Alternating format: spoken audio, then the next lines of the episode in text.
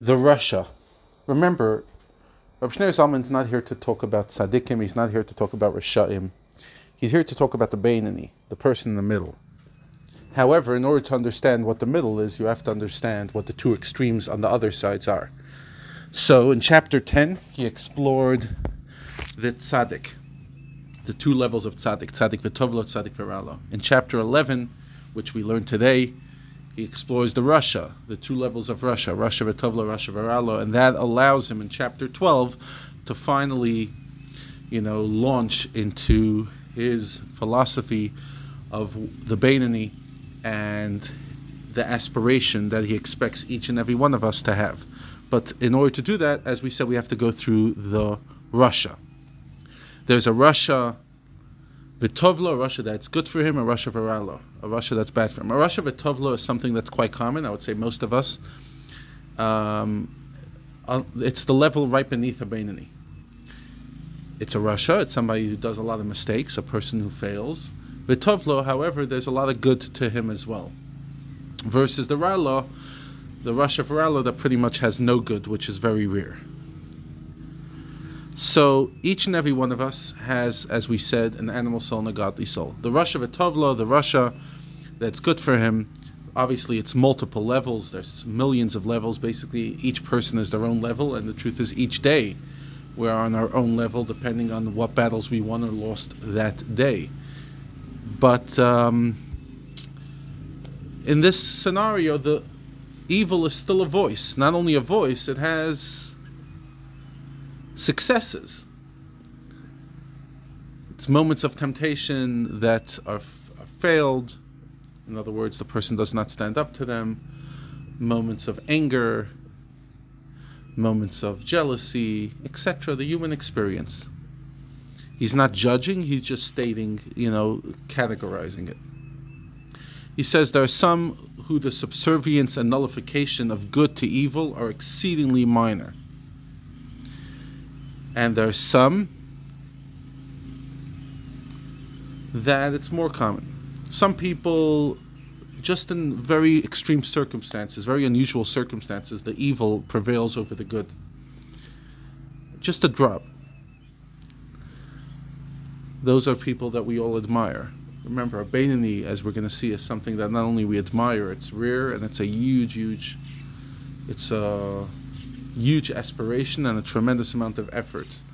But the Rosh Tovla on the on the top part of the range is something that we see people who most of the time overcome their battles are people of incredible character, people who manage most of the time to control their actions, to control their words, to control their thoughts.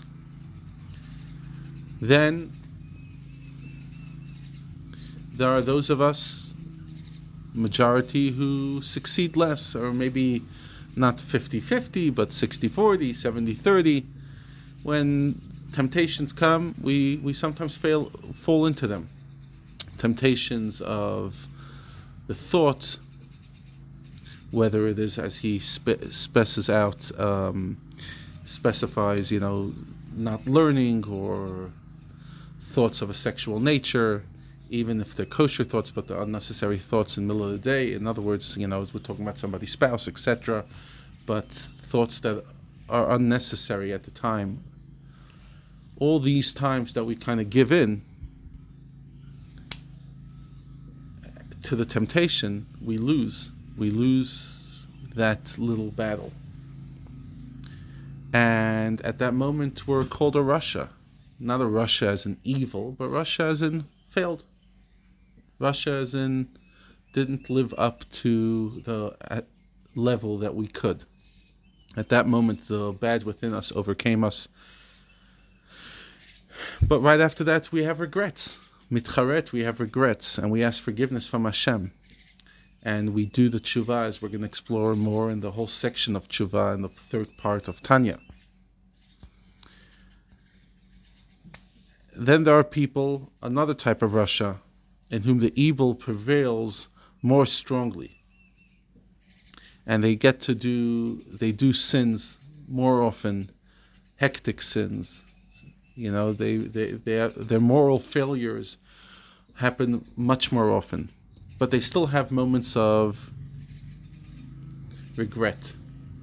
They still have moments of goodness. They still have moments of beauty. But even those moments don't often give them enough strength to overcome, but just to be able to have regret. So he says that's that's the average rasha, the not the average person, the average rasha, the majority of Rishoyim, that they're still good in them because they have regrets. There's no, they're not totally, you know, darkened to conscience and guilt. However, somebody who never has any guilt, somebody who never has any repentance, is called a rasha harala, which is very rare. Somebody that literally has blackened themselves so badly that the dark the darkness has totally overcome that literally the good has departed from within them. Obviously it's still within the soul but it's it's just it's hovering. It's not it's not impacting. It's makif. It's there but it's not being able to have an impact. And those people have a much harder job to be able to you know upgrade themselves. Now again Rabbi Shneur Zalman's not a guy that's focusing on evil. He's not focusing on bad. He's just contrasting tzaddik to rasha, so that, as we said earlier, we can now launch into the level of Beinani.